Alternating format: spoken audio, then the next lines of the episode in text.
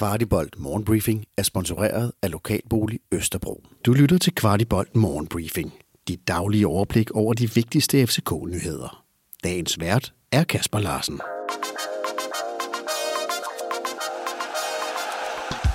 Torsdag den 29. september.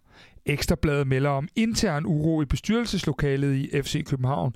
Avisen beretter om to fronter i klubben og om den videre vej frem for FC København. Således beretter de om to fløje i ledelsen af klubben med William Kvist, Jakob Larsen, Peter Christiansen, der ønsker at sikre de bedste muligheder for fremtidens FC København, imens Erik Skærbæk og Karl Peter Korsgaard ikke ønsker at træde yderligere på speederen i forhold til at øge budgetterne.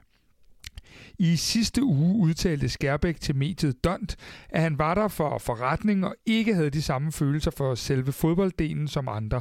Herfra Kvartibold synsvinkel synes vi, at man hurtigst muligt bør få nogle ejere, der vil være med til at udvikle klubben med de mangler, der er på såvel tieren som i parken. Specielt i en tid, hvor der er mange flotte indtægter at gøre godt med. I går blev vores sportspsykolog Christian Engel som bekendt afskedet i klubben, og af den årsag er Ståle Solbakken blevet bedt om at kommentere på Engels afskedshilsen omkring, at klubben står et bedre sted i dag end for to år siden. Ståle er blevet forelagt disse udtalelser og siger til Ekstrabladet, hvis han gik forbi mig på gaden, så var det ikke sikkert, at jeg ville vide, hvem han var. Ståle fortsætter, at Engel var Kvistes opfindelse, og at de to var pot panden, men han ikke aner, hvad Engel har lavet i FC København. Og nu til noget helt andet. Ja, netop spillet på banen. FC København har haft en del spillere afsted med landshold. Isak Bergman Johannesson spillede fra start og blev afløst af Haukan Arne Haraldsson med 20 minutter igen af Islands 1-1-kamp mod Albanien. Victor Claesson startede igen og spillede ligesom Isak også 70 minutter i Sveriges ja, 1-1-kamp mod Slovenien. Der havde vores tidligere ven Benjamin Verbic med. Kutsulava spillede som altid 90 minutter i 1-2-sejren over Gibraltar. Til slut kan vi lige nævne, at vi havde fire starter med for U18-landsholdet. Både Noah Sasa, Oscar Højlund, Alexander Simmelhak og Axel Halsgaard spillede med i kampen, der endte 1-1 mod Sverige. Og lidt mere landshold. VM nærmer sig med hastige skridt, og Kasper Julemand skal inden længe sætte navn på de spillere, der skal repræsentere Danmark. Julemand udtaler på bagkant af den seneste samling, at han også holder øje med fire bobler, der kan få chancen, hvis de præsterer for deres klubber op til VM. Det drejer sig blandt andet om vores to københavnske drenge, Victor Christiansen og Mohamed Darami. Sikke en gulerod for de to at spille for i den kommende periode.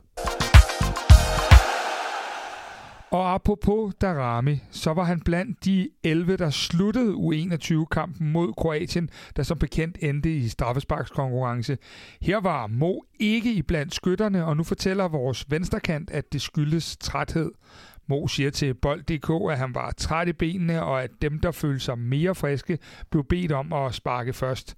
Herfra tænker vi, at det er helt fint, hvis Mo gemmer målene til kampene for FC København.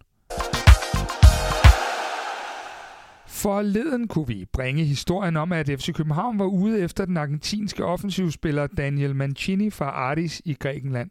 Nu forlyder det fra Grækenland, at Ardis har givet Mancini en lønforholdelse for at få ham til at blive efter flere økonomisk lukrative tilbud, blandt andet fra Emiraterne. Herfra tror vi, at det er en af de klassiske andre af også interesserede historier, der oftest benyttes, benyttes når spilleren f.eks. ønsker lønforholdelse.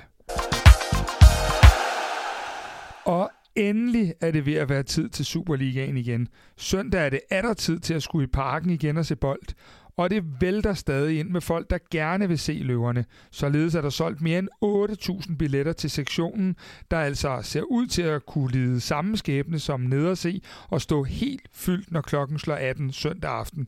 En kamp, vi har lavet en lang optakt til, og som jeg smider et link til i shownoterne. Kvartibold vil for øvrigt overvære fredagens træning på tieren og suge til os af indtryk før den vitale kamp. Kvartibolt Morgenbriefing var sponsoreret af Lokalbolig Østerbro. Du har lyttet til Kvartibolt Morgenbriefing. Vi er tilbage igen i morgen tidlig med byens bedste overblik over FCK-nyheder.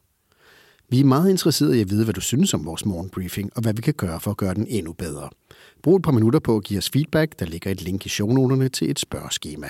Den her udsendelse kan kun blive til, fordi en del af vores lyttere støtter os med et lille måligt beløb.